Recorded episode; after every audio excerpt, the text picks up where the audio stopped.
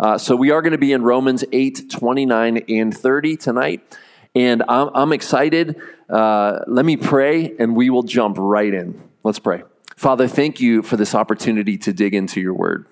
Father, we thank you that your word is a lamp unto our feet and a light unto our path. We thank you that by your word we know you, we know truth, and you have specially revealed yourself to us in your word. Father, we thank you that your word is clear. We don't have to wonder or guess. We thank you that your word is consistent from Genesis to Revelation, not contradicting in any points. God, we thank you that by your word we know the gospel clearly, which is the power of God unto salvation. We thank you that you are the God who saves. And we thank you that we are your children by grace through faith. Teach us now as we look into your word. Give us a gripping attention. Help us to pay attention. Help us to grasp these deep truths in your word, we pray. In Jesus' name. Everyone said? Amen. All right, so this these verses, Romans 8, 29 and 30, have been called the golden chain of redemption. And they are, if you will, like links in a chain, each one building on top of the other. For those whom he foreknew, he also predestined to be conformed to the image of his son. And those whom he predestined, he called. And those whom he called, he justified. And those whom he justified, he glorified. Each of those, if you will, theological realities linked to one another in an unbreaking chain, beginning in eternity past and ending in eternity future. This is also called uh, the order of salvation, or in Latin, it's famously called the Ordo Salutis. Uh, I've flipped the title for this um, message, and it's Salvation's Order, or what is the order of salvation? Now, why would you be interested in the order of salvation? Well, because you need to feel emotionally, and you need to know theologically, and you need to know biblically that you are safe and secure in Christ, and that you will not be lost for eternity. You need to know that. My, my view is that every Christian and every maturing Christian needs to be secure in their faith, securely hidden in Christ, and not fearful on a regular that they are going to lose their relationship with God. Now, the Bible is very clear that you cannot lose your salvation once you have it. The, these two verses, I would argue, are the most clear place in all of the Bible where we can see this truth. Romans 8, 29 and 30. The golden chain, link, link, link, eternity past to eternity future. Now, I'm going to read you Romans 8, 29 in addition, I'm sorry, Romans 8 28, in addition to 29 and 30. I'm not going to preach on 28 because Eddie did a great job last week of preaching on that. If you missed it, go back on the website, uh, eternalcity.org, and listen to last week's message. The YouTube channel also has Eddie in person in the flesh, digitally in the flesh. Uh, you can watch him uh, online. So let's read together Romans 8 28 through 30. And we know that for those who love God, all things work together for good for those who are called according to his purpose. For those whom he foreknew, he also predestined to be conformed to the image of his Son, in order that he might be the firstborn among many brothers. And those whom he predestined, he also called. And those whom he called, he also justified. And those whom he justified, he also glorified. Now, Romans 8 28 I think is outside of John 3:16 probably the most famous verse in the Bible. Everyone knows this verse, and there's a reason everyone knows this verse and loves this verse because it is our if you will anchor in the storm. It's a shelter when all is falling. When your life is in chaos and trials and trouble and pain and suffering hit, we can look to a promise like Romans 8:28 and be encouraged. We know that God works all things together for good. The all things does include all things, even the bad things. What I want you to know about this verse, though, is it doesn't mean that the all things that God works together for good are good. They can be very bad things. sinful things, things that God will exercise his wrath towards, but yet he will still work them for good, ultimate good, ultimate glory. And he does this working of all things for good for those who love God and who are called according to his purpose. And then verse 29 starts with a for or a because. Those whom he foreknew, he also predestined. Now, two big words already in Romans 8:29. To foreknow and to predestine. So we're going to start here. Okay, to foreknow can be used in knowing something beforehand. That word can be used that way. Okay? So we can know before the snow is coming that it's coming because we have good radar and we can see storm systems blow in and we can watch the temperature and we can foreknow the weather patterns because of our radar and because of our weather technology.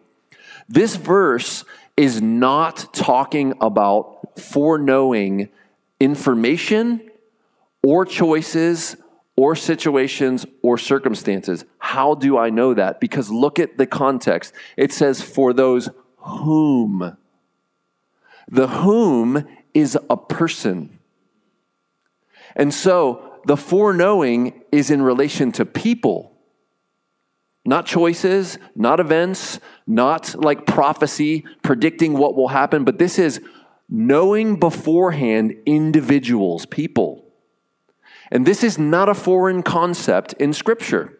In fact, Genesis 4 1 and 2 now Adam knew his wife, Eve his wife, and she conceived and bore Cain, saying, I have gotten a man with the help of the Lord. And again, the again is she knew, or he knew her again, and she bore his brother Abel. Now, the foreknowing here is foreknowing in an intimate, loving, close relationship. Those whom God knew beforehand in a loving, close, intimate, covenant way, that's the way that Romans 8:29 is using foreknown. Uh, this is used in a similar way with Mary and Joseph. When Joseph, this is the, the adopted father of Jesus, this is just after Gabriel comes and meets Joseph in his dream. Joseph awoke from sleep. He did as the angel of the Lord commanded him. He took his wife, but knew her not until she had given birth to a son, and he called his name Jesus. So to foreknow somebody is to know them beforehand. Before what? Before their existence. How do we know that's what it means? Because of the next word. He foreknows and he predestines. To predestine is to literally predetermine destiny. That's what that means. And so here we have in eternity past, God chooses to have a loving relationship with individuals before anything is even created. And you say, well, how do you know that? Well, because there are other Bible passages that say that exact thing. Ephesians 1 4 and 5 says, even as he chose us, us as the Christians, that he is God, even as he chose us in him, that's in Jesus, before the foundation of the world that we should be holy and blameless before Him. In love, He predestined us, same word as in Romans 8 29, same Greek word, predestined us for adoption to Himself as sons through Jesus Christ, according to the purpose of whose will? His will. Then, if we were to jump down to verse 11 of Ephesians 1, we read this in him, the him is Jesus. In him we have obtained an inheritance, having been predestined according to the purpose of him who works all things according to the counsel of his will. You see, in Ephesians 1, it's all about God and his purposes and his will. In Romans 8, 29 and 30, it's all about God and his purposes and his will. Watch this. Those whom he foreknew, he predestined, jump down to 30. Those whom he predestined, he called. And those whom he called, he justified. Those whom he justified, he glorified. Where are you? You're just being done to. you are the object of God's purpose in this verse. You're passive. Notice that. It's clear in the text. You are passive in this text. You're not choosing, you're not responding, you are simply being done to according to God's will. That's important to the context of this verse. He, he, he, he. You're the object of God's action in this verse. So, those whom he foreknew, he predestined. What did he predestine those whom he foreknew to? This is beautiful. To be conformed to the image of his son. So the Romans 8:28, the good of Romans 8:28 is actually in verse 29. The good is that you would ultimately look like Jesus. That's the good that God is ultimately working. All the troubles, all the trials, all the struggles, all the pain, all the frustrations, all the walls you hit are all purposed by God to make you into an image of Jesus. Now, if you're not familiar with the Gospels, my encouragement would be go to Matthew, Mark, Luke, and John and just look at Jesus. Look at his character. Look at his quality. Look at his intellect. Look at his creativity. Look at the way he cares for people. Look at the way that the most broken of society, the outcasts and the rejects, are attracted to him. Look at the way he has compassion on large crowds of people because they're like sheep without a shepherd, and he takes action towards them. Look at the way he sees people weeping and he enters into the suffering. Look at Jesus and see the beauty. God wants to make you into that type of person. Look at the way he answers his critics and they are silenced. God wants to make you into that kind of wisdom. God wants to make you into you, but you that looks like Christ. Now, what Jesus is not trying to do, what God the Father is not trying to do, what the Holy Spirit is not trying to do, is make clones of each other. No, you will actually become more you and more individually you the more you look like Jesus. We are worldly before we are regenerate, before we are born again, before we have a new heart. When we get a new heart and we are regenerate and we are born again, the true self begins to emerge. And only as we look more and more like Jesus do we become more and more an individual glory, which is the last stage of redemption, glorification.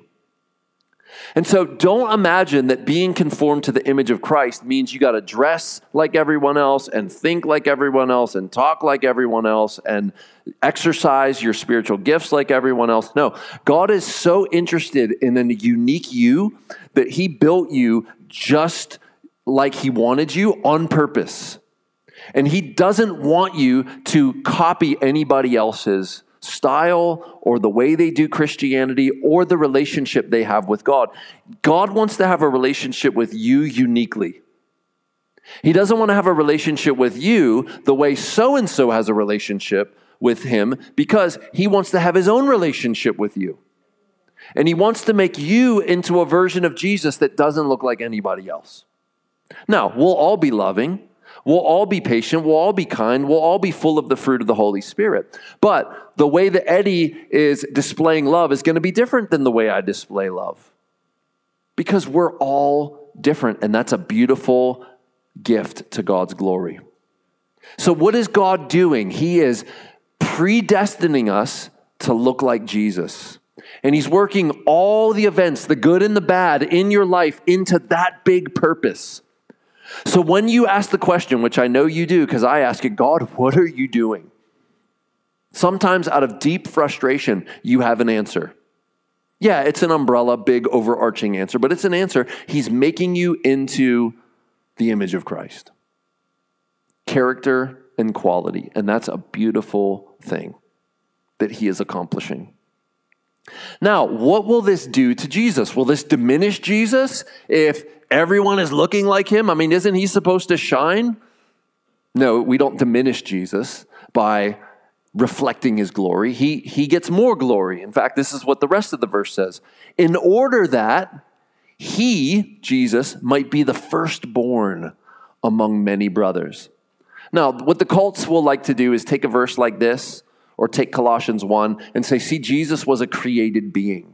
He is the firstborn of all creation. God brought him about first before he created anything else. In fact, if you read John 1 and, and Colossians 1, it's God who birthed Jesus first, and then through Jesus, he created everything else. That's not what firstborn means in this context.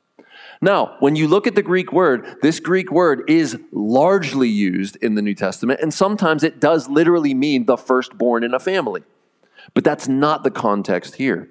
So, what is the context? Well, let's look at it in another sense in two other passages very quickly. Hebrews 12, 22 to 24 says this. But you, Christian, have come to Mount Zion. That's where uh, uh, the temple was, the holy city, the eternal city to be, and to the city of the living God, the heavenly Jerusalem, to innumerable angels in festal gathering. That's a celebration, a party. And to the assembly, the word is ecclesia or church, it could be translated church, to the church of the firstborn who are enrolled in heaven. So the church of the firstborn is the church of Christ, and we are coming to that party, and we have an enrollment in heaven. Isn't that interesting? So when you show up, you're kind of on the guest list.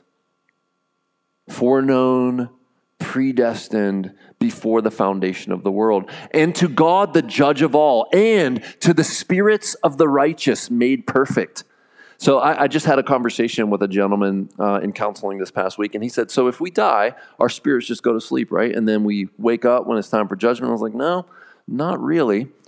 Uh, this text says, "The spirits of the righteous made perfect." That means those who have died, their spirits are with God now already, though their bodies are here awaiting reunion and resurrection. And so, if you were to die tonight and you're a believer in Jesus, your spirit or soul, interchangeably, would go to be with God. And as Ecclesiastes says, and your body would return to the dust from where it came. One day to be reunited, body and soul. And so, you have come to the spirits of the righteous made perfect. In other words, where do we go when we die? We go to be with God. We go to be with these partying angels. We go to be to the enrollment of heaven we go to the gathering of the firstborn. And to Jesus, the mediator of a new covenant, and to the sprinkled blood that speaks a better word than the blood of Abel. It was Tim Keller who said, uh, Abel's blood cries out for justice, but Jesus' blood cries out for our acquittal. It's a better word than the blood of Abel. Jesus' blood cries out for our forgiveness, not justice and judgment. And then in Colossians 1 15 and 18, we read this He, Jesus, is the image of the invisible God, the firstborn of all creation. Now, that word there means the head of, the preeminent one. It means he's the supreme one. He is the prototokos is the word, and it means preeminent. He's the first, he's the most glorious over all creation. For all things were made by him and through him, and without him nothing was made that was made. And verse 18 says, And he, Jesus, is the head of the body, the church. He is the beginning, the firstborn from the dead. So, in this sense, he is the first one to receive a resurrected body as a human being. He's the very first. He is the, actually the only one in heaven right now that's physical with a spiritual, resurrected physical body. We don't know what that body is, but we will get one. He's the first, and we are coming after him. That in everything he might be preeminent. He is the first. He is the head. He is the supreme one. We come after him. He is the first rank of importance. That's what it means.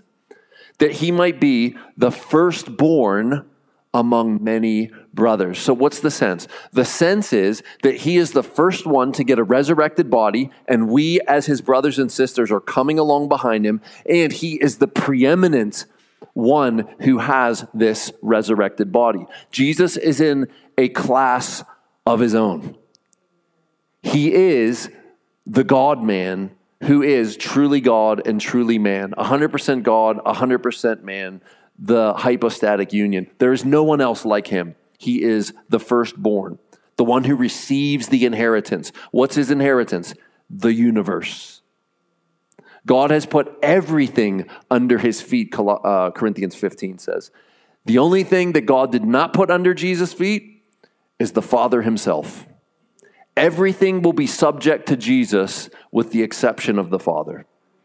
That's what 1 Corinthians 15 tells us. And so, this is the sense of being the firstborn among many brothers. He went before us, He went into the grave before us, He resurrected out of the grave before us. He has paved the way into God's presence through the curtain of His flesh, Hebrews tells us. And now, through Christ, we get to be with God, with the angels, with the saints already perfected. Their spirits are awaiting their body, and Jesus has gone before us. And if we die, we will go and be with Him as his foreknown, predestined children, or brothers, I should say, God's predestined children.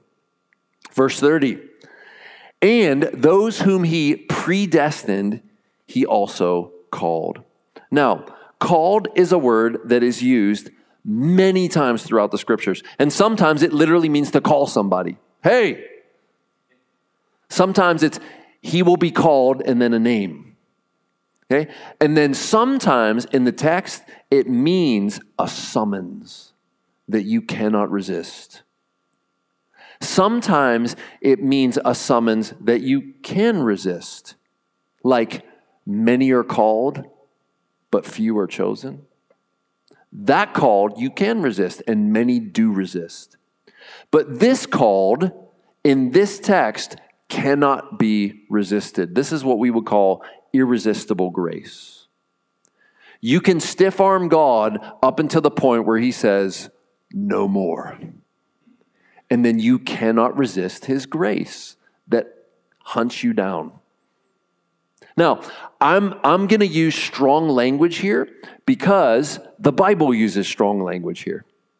Okay? Called is not a weak term that means some evangelist or some preacher or some book or some track told you, come to Jesus. That's not the call. That's the general call that does go out to all people, and we are to give that call to everyone and anyone. This call is more direct. This call has the authority of the universe behind it. The one who is omnipotent, omnipotent, all powerful. You can't resist when he calls. Now, how do we know that you can't resist when he calls? Because look at the context. Always look at the context. There's a foreknowing, knowing beforehand. The knowing the person beforehand causes the predestination. The predestination causes this calling. And everyone who is called is justified. Justified is a word we'll get into later, but it means you're not guilty anymore. So everyone who gets this called is no longer guilty. That means it's effective. That means that in between calling and justification is a word that Romans likes to use a lot, and it's faith. We are justified by faith. In other words, those who are called exercise saving faith. But notice that's not in there, that's just assumed because you exercise faith, but it's the calling that causes the faith. All right, let's get into it. 1 Timothy 6:12. Now, Timothy was a pastor, he was at Ephesus, he was Paul the apostle who wrote the the, the Romans letter. He was writing pastoral encouragements to Timothy, 1st and 2nd Timothy. Look how he uses the word here. Fight the good fight of faith. Timothy, fight this fight of faith. It is a fight, it is a war at times take hold of the eternal life to which you were called, and about which you made the good confession in the presence of many witnesses. So, this calling caused eternal life. Take hold of the eternal life to which you were called, and about which you then, after being called, made the good confession. Remember, if you confess with your mouth Jesus is Lord and believe in your heart God raised him from the dead, you will be saved. Romans 10 9 and 10. This is making the outward profession of faith. But the profession of faith comes from the calling. See the order here? And you did it in the presence of many witnesses. Now, look at 2 Timothy 2 8 and 9. Therefore, now, verse 7 is one of my favorite verses. It's that verse that says, God has not given us a spirit of fear, but of power, love, and self control. Therefore, because of that, do not be ashamed of the testimony about our Lord. Do not be ashamed about Jesus, nor of me, his prisoner, but share in suffering for the gospel by the power of God. Now look at verse 9. Who saved us and called us to a holy calling, not because of works, but because of his own purpose and grace. That sounds a lot like Ephesians 1. We are predestined because of the purpose of Him who works all things together according to the counsel of His will. We were called to a holy calling. What's the holy calling? To believe and to belong to God. In addition, especially for Paul and Timothy, we were called to be His ministers, which is also an effective call that you can't break out of. But we know it's not talking about being a minister because of the next verse. Look at the context. Not because of our works, but because of his own purpose and grace. Grace is unearned, undeserved, demerited favor, which he gave us in Christ Jesus before the ages began. Greek, before times eternal. So the calling was Timothy's before times eternal. The uh, grace, which is right there in verse 9, was given in Christ when? When did Timothy get this grace? Before times eternal. Foreknown, predestined, called.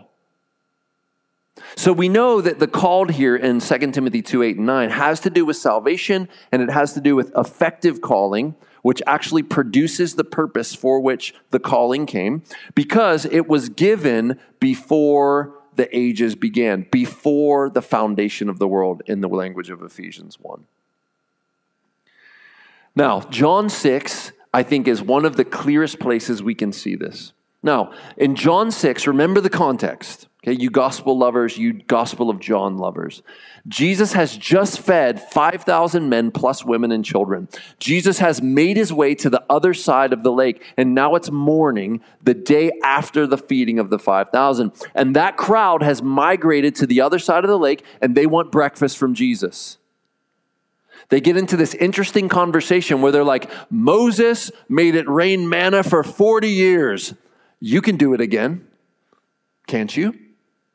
You can feed us again. You did it yesterday. Hey, Moses did it for 40 years. And then Jesus says, Look, Moses didn't do it for 40 years. It was God who fed your fathers in the desert. And then he says this crazy thing The flesh of the Son of Man is true food, and my blood is real drink. And you can see this crowd just being like, What in the world is he talking about? Like he just blows their mind intentionally. And then he like mic drops and doesn't explain himself. He's just like, and they and they you can tell they're upset because they begin to grumble. They begin to complain. Who is this man who can give us his flesh to eat and his blood to drink? So that's the context. Complaining grumbling who do you think you are? Verse 41 so the jews grumbled about him because he said i am the bread that came down from heaven. They said is not this Jesus, the son of Joseph? Like, wait a minute, we know his dad. he, how could he say he came down from heaven like the manna? Whose father and mother we know, how does he now say, I have come down from heaven?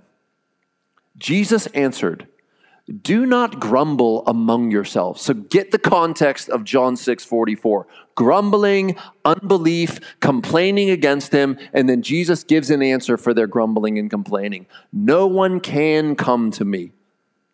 Can is an ability word. I can or cannot breathe underwater. And unfortunately, I cannot. I can or cannot fly without a hand glider or the aid of an airplane or a helicopter or some other device. I cannot. I cannot survive for years or even a year or even months without food. I cannot. So this is an ability word. No one can what, Jesus? Come to me.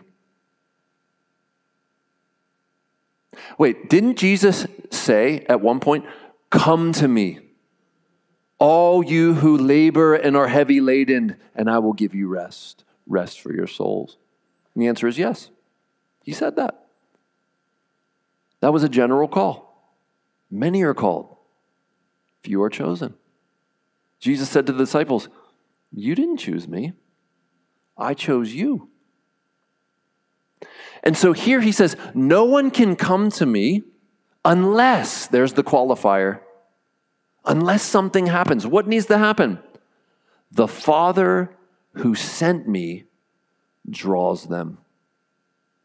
And the ones who are drawn, look, I will raise him up on the last day. That's a guarantee. Now, we can go a little further in John 6. We don't have time to do the whole context, but now they're really upset at him and they have they're walking away. They're leaving him physically. And look at 64. But there are some of you who do not believe. Context, unbelievers. There's some of you who don't believe. For Jesus knew from the beginning who those were who did not believe and who it was who would betray him Judas. He knew all along when he chose Judas that he was an unbeliever and going to betray him. He knew it. And he said, so, what we have here is there are some of you who don't believe, quote, and then John's going to tell us a little bit of insight. See the brackets? For Jesus knew, it's commentary, for Jesus knew from the beginning who those were who did not believe, unbelievers, and who it was who would betray him, Judas. Back to what Jesus says. And he said, This is why I told you that no one can come to me unless, qualifier, it is granted, given, gifted by the Father. Now, that word draw is a little weak in this rendering because look how it's used in Acts 16 and 19. This is Paul in Philippi, and the crowd is mad at him.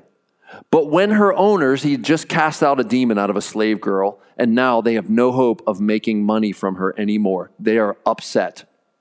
But when her owners, the owners of the demon possessed girl, saw that their hope of gain was gone, they seized Paul and Silas and drew them into the marketplace before the rulers. That word dragged is the same Greek word as draw.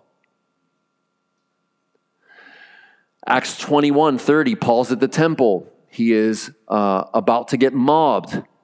In fact, there's a whole crowd mobbing him. Then all the city was stirred up. They were stirred up because they saw uh, a Gentile with him and they thought that he had taken this Gentile into the temple. And the people ran together. They seized Paul and drew him out of the temple and at once the gates were shut. No, they dragged him. It's the same Greek word. Now, it's a little soft in John 6 44, but that's the word. Do you know where else this word is used? It's used when uh, Jesus is telling the, uh, the disciples to drag the net of catch into the boat. And you think about that struggle, an overabundance of fish that is sinking the boat. What are you going to do to that net? You're going to heave on that thing. You're going to tug on that thing. You're going to wrestle with that thing. The fish are alive. They're flop, flopping around. My point is the word draw in John 6 44 is a very intense word. That's what needs to happen to you. It was C.S. Lewis who said in Surprised by Joy that he, the night he was born again, paraphrase, was the most reluctant convert in all of England. In other words, God brought him in kicking and screaming. And this is what happened to you.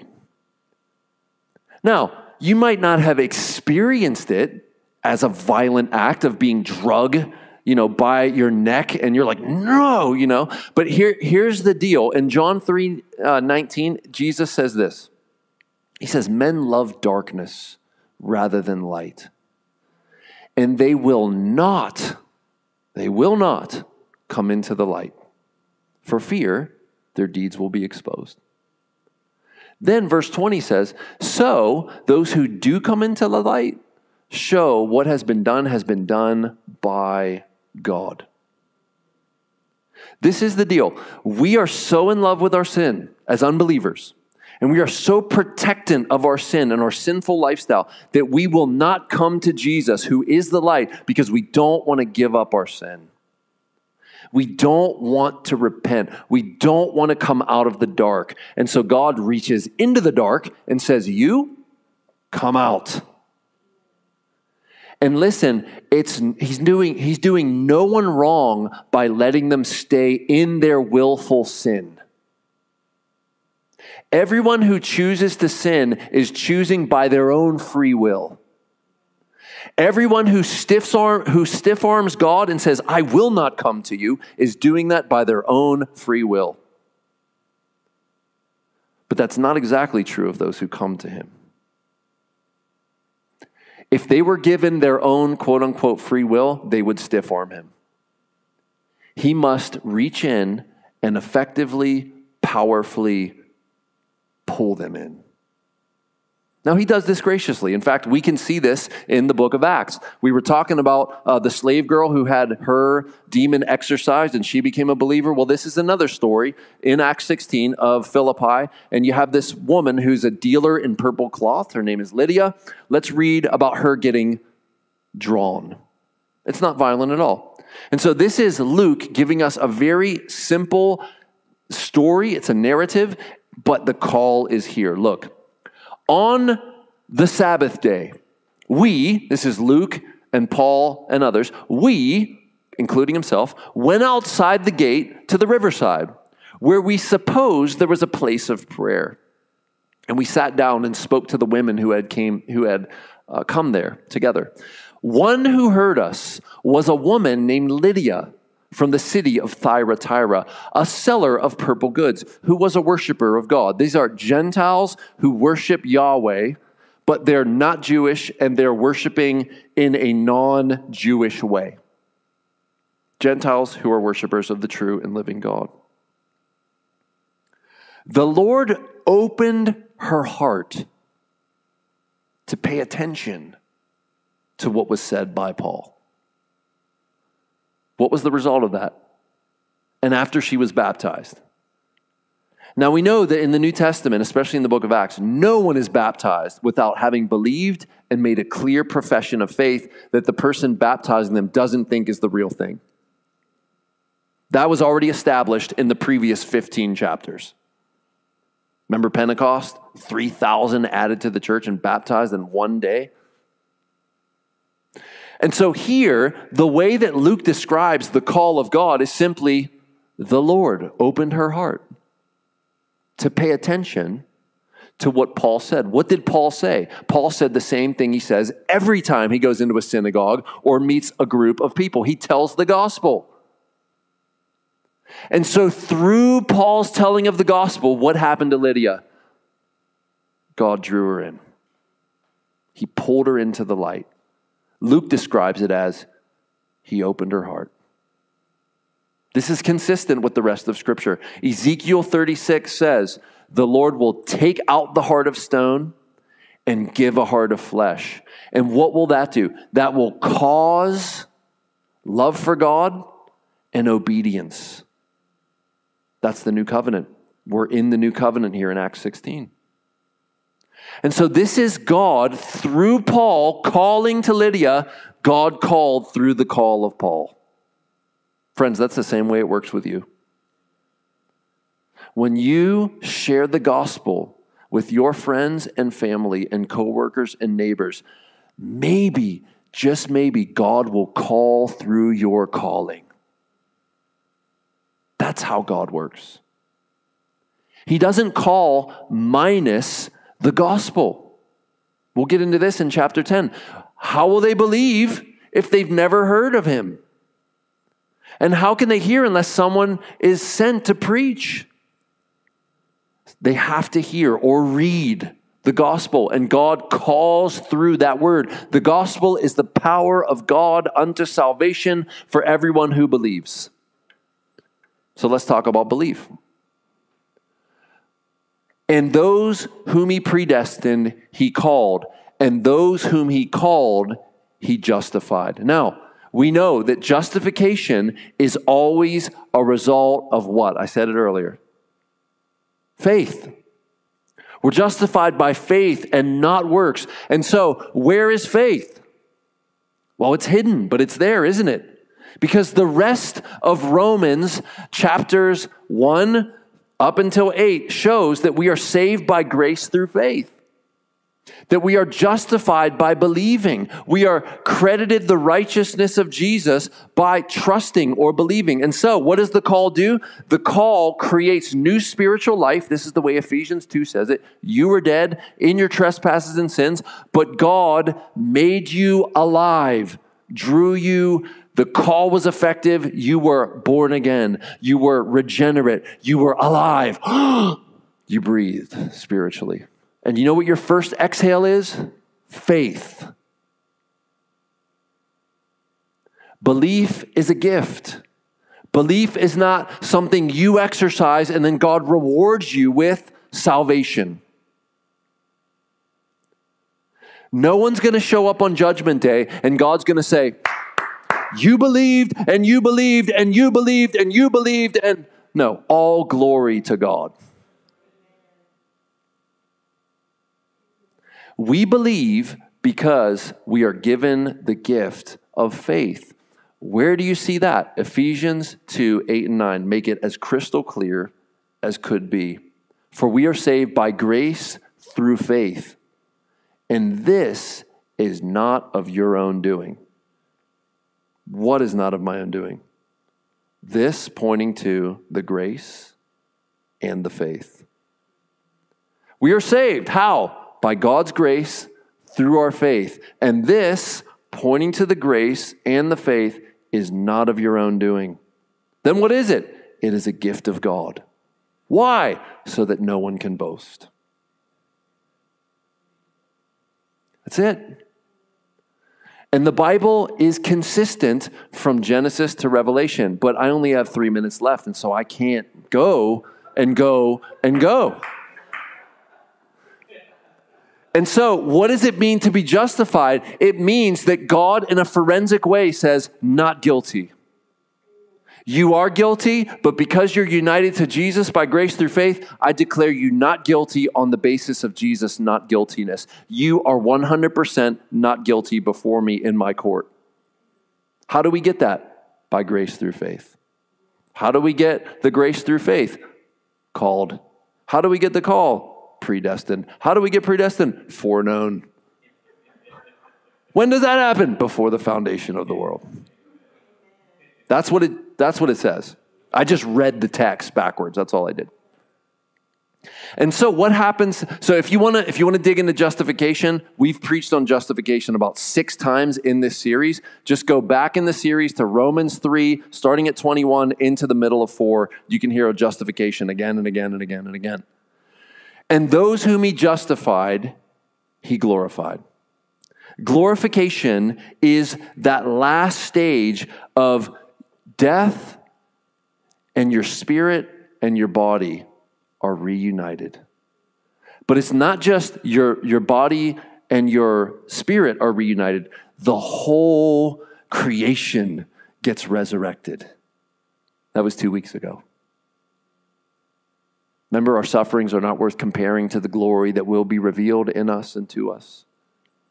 And so the glorification is you will be new and resurrected like Jesus is currently. He's the firstborn, you're coming after him in his trail. He went ahead of us and we will follow him. Now, with 53 seconds left, I'm going to show you a few verses about okay, if this is true, if it's from the eternity past to eternity future, then what do I do about all my friends and people I don't know who are famous who have left the faith? What about them, huh? That's a good question. And I, and I struggle with that as well. Because I have friends who were very dear to me, who I've done ministry with, like intense ministry, who are no longer believers. In fact, would say they hate God. And I'm like, what happened? Oh, well, they lost their salvation. It's not the way the Bible teaches it. The Bible would teach that they actually never had it to begin with. And so, can I get five more minutes of your time, please, just to argue this point, and then we'll quit? All right. All right, everybody but Pete said okay, so Pete, you're outruled. Sorry, brother. It's all them versus you, man. I get five more minutes. all right. So look at First John. I am going to take five minutes here. That's it, just five. First John 1:19. John is dealing with people who leave the fellowship. Okay, and here's what he says. They went out from us, but they were not of us. For if they had been of us, they would have continued with us. But they went out that it might become plain that they all are not of us. Now, you read the context here, and what John is arguing is there are people who attach to Christianity. This is very similar to Hebrews 6, and I don't have time to do Hebrews 6. In fact, we did a whole, Eddie did a whole message in Theology Untangled where he says, Does Hebrews 6 teach you can lose your salvation. It's on the website, Theology Untangled series. Eddie preached it. Hebrews 6 talks about tasting of the Holy Spirit and, and, and knowing the power of the word, but then falling away. And it's the same thing here. There are people who come so close to Christianity, and they even superficially, outwardly bear fruit and some of them shiny fruit. Where you're like, man, look at that. Look at all they're doing for the kingdom of God. They are on fire. And then time reveals the truth. They go out from us because the truth is they were never of us. And you say, wait a minute, you got one verse, man. No, I don't. So this is a parable in Luke 8, a very famous parable. It's called the parable of the soils or the parable of the sowers, depending on how you're viewing it. I think it's more about the soils than it is the sower because all the sower's doing is sharing the gospel. And it's in the form of seed. You remember this parable? How many of you know it? All right, well, let's look at it in this context. And when a great crowd was gathered and people from town after town came to him, he said in a parable a sower went out to sow his seed. A sower is a farmer. And as he sowed, some seed fell along the path that was trampled underfoot. That means it, it, was hard. It was walked on enough that the brush was cleared, there was no vegetation, and it's packed down. Much like walking paths or dirt bike paths or pedal bike paths, you've been in the woods, you've been on paths. These are paths in between uh, rows of vegetables and wheat and things they would grow in the first century. Okay? So, trampled underfoot, and the birds of the air devoured it. So, first seed falls on a hard path, and birds eat the seed. And some fell on the rock and as it grew up, it withered away because it had no moisture. Now, the idea here is the rock is, is like a rock bed under the ground, and there's a little bit of soil. And so, what happens is the root goes down, but instead of it going down deep to give the plant power and support to go up, the roots go down and they go sideways. And so it doesn't have the depth and it can't go down into the, the watery, rich soil. And so what happens? It grew up and it withered away because it had no moisture. The root couldn't go down into that good soil because it just went sideways because as it grew down, it met rock and went this way. And some fell among thorns, and the thorns grew up with it and choked it, strangled by thorns. Verse 8 And some fell into good soil, and it grew and yielded a hundredfold. Now, if one seed produces a hundredfold, imagine that kind of increase on your investments. But isn't that interesting? That's what corn does. Get one kernel of corn, and then it grows a stalk that then grows whole ears of corn with hundreds of little. That's what seed does when it's in good soil. And it grew and yielded a hundredfold. And as he said these things, he called out, He who has ears to hear, let him hear says he called out.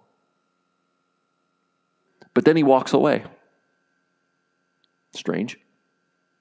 And when his disciples asked him what this parable meant, he said, To you it has been given to know the secrets of the kingdom of God, but for others they are in parables.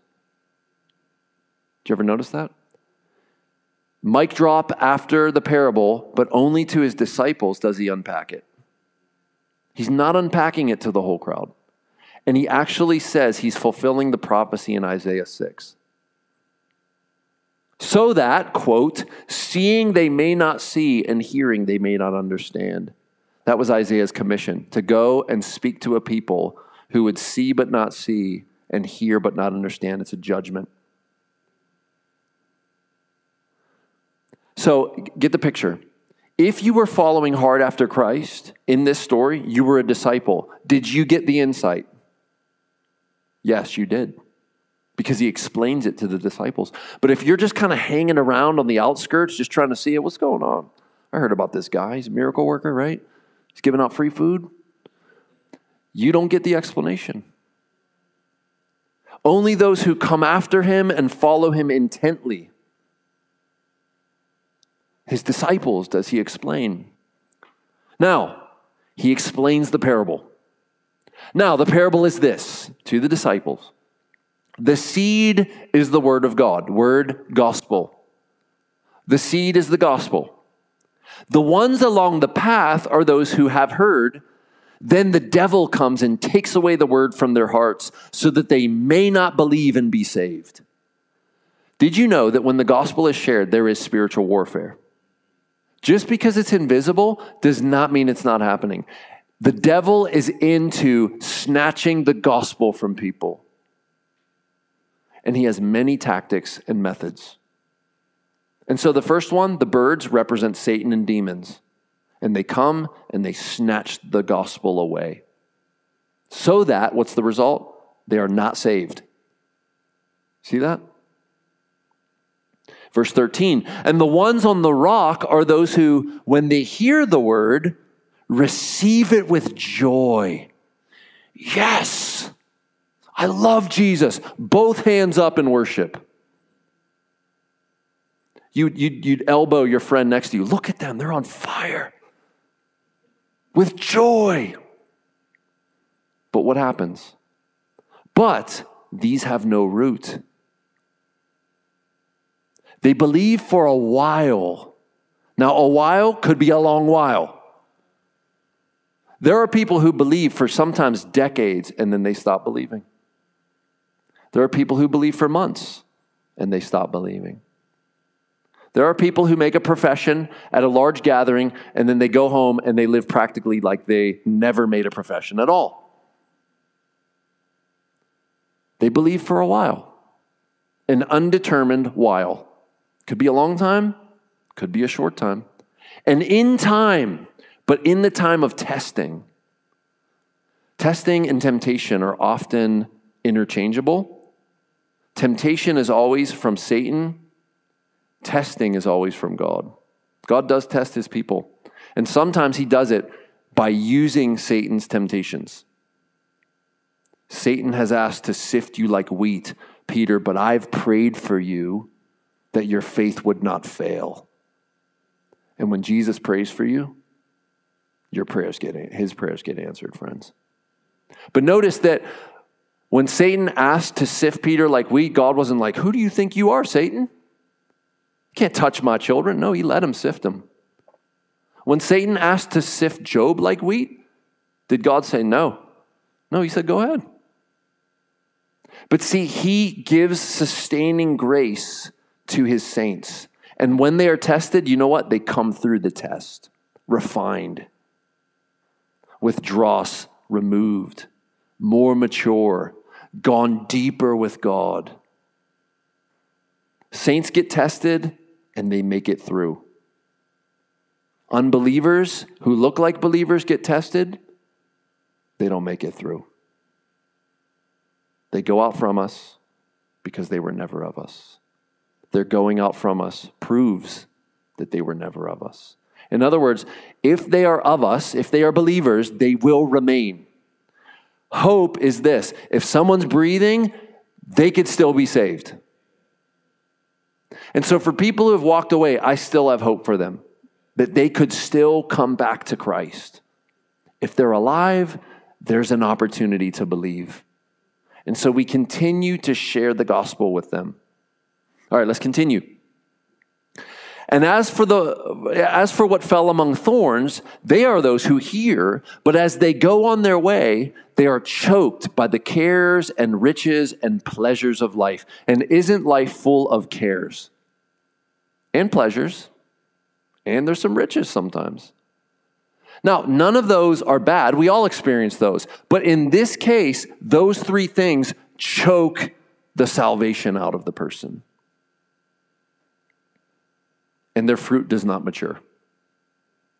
As for that in the good soil, they are those who, hearing the word, hold it fast. Look at this in an honest and good heart. I will remove your heart of stone and I will give you a heart of flesh. You were dead in your trespasses, but God made you alive and forgiven you all your sins. A good heart. Who makes a good heart? Only God. No one has a good heart. Only God can take out the evil heart and put in a good one. And it bears fruit, I love it, with patience. Man, you do need some patience to grow, don't you? Years and falling on your face and getting back up and repenting again and again and again and again. And with patience, fruit is born. Now, friends, you realize that out of the four, three of them looked saved. How many were actually saved? That's your answer. It's not that anyone loses their salvation. It's that they simply look like they had it and didn't. And time will tell.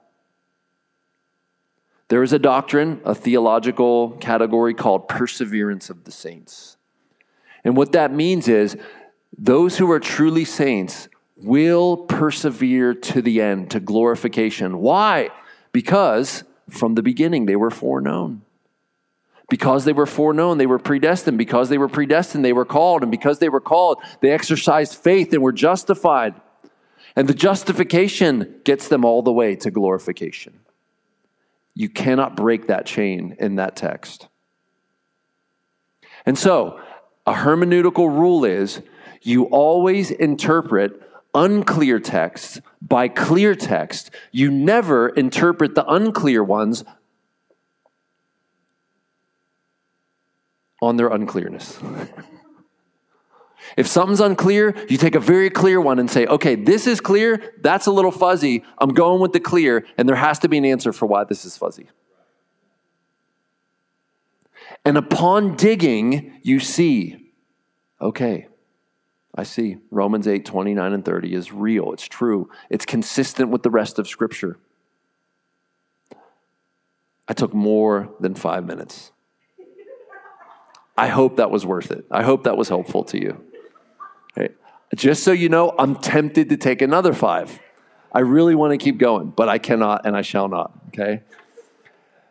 Friends, we owe we owe God everything. This text here shows that we are just agents, passive agents of God's grace. We are the ones whom God is acting upon. He's choosing to have a relationship with you before the foundation of the world. He's choosing to predetermine your destiny. He's choosing to call you in time and space to himself. He gives you the gift of faith, and because of faith, you are justified. You are not guilty anymore. Why? Because Jesus' not guiltiness is credited to you. And because you have the not guiltiness of Jesus as a gift, you can stand before God on Judgment Day and He can say, Well done, good and faithful servant. Enter into the joy of your master. Glorification. Now, friends, how should we respond to our unbelievers? We should share the gospel. We should have hope that they are these ones who are foreknown, predestined, called, and will be glorified. We should imagine that every person that we come in contact with is elect. That's how we should treat everybody. Believe that they are the, the chosen, the, the elect. They will believe in time, and we share the gospel. That's how we are to respond to people. We can have hope for those who have walked away that if they're still alive, God can really call them. They can truly believe. Now, how does God accomplish all this? By the person and work of Jesus. His body broken, his blood shed. This is why we take communion. We rehearse and re say the gospel every week. As often as you eat this bread and drink this cup, you proclaim the Lord's death until he comes.